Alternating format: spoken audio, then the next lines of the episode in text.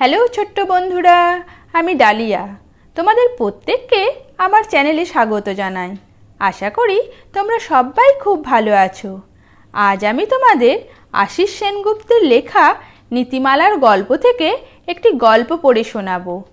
গল্পের নাম সারস ও শৃগাল। এক শেয়াল ও সারসের খুব বন্ধুত্ব হয়েছিল। একদিন শেয়াল বন্ধু সারসকে তার বাড়িতে ভোজের নিমন্ত্রণ করল। সারসের তো খুব আনন্দ। বন্ধুর বাড়িতে খাওয়া বলে কথা, তাড়াতাড়ি সব কাজ সেরে চলল সে শেয়ালের বাড়িতে। শেয়াল সারসের অপেক্ষাতেই ছিল। সারস দেখল বেশ চওড়া একটি সমতল থালায় এক থালা ঝোল দেয়া হয়েছে তাকে। এসো বন্ধু, দুজনেই খাওয়া যাক। এই কথা বলে শিয়াল তার জিভ দিয়ে দিব্যি ঝোল খেতে লাগল চেটে চুটে। কিন্তু সারস তার লম্বা ও সরু ঠোঁট দিয়ে কিছুই তুলে খেতে পারল না। শেষে অভুক্ত অবস্থাতেই তাকে বাড়ি ফিরে যেতে হলো।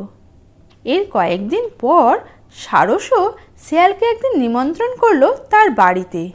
শেয়াল তো খুশিতে ডগমগ, কি খাওয়াটাই না হবে? শেয়াল এলে সারস তাকে সাদরে বসালো।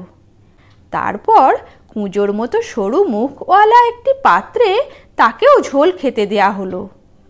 এসো বন্ধু, শুরু করো।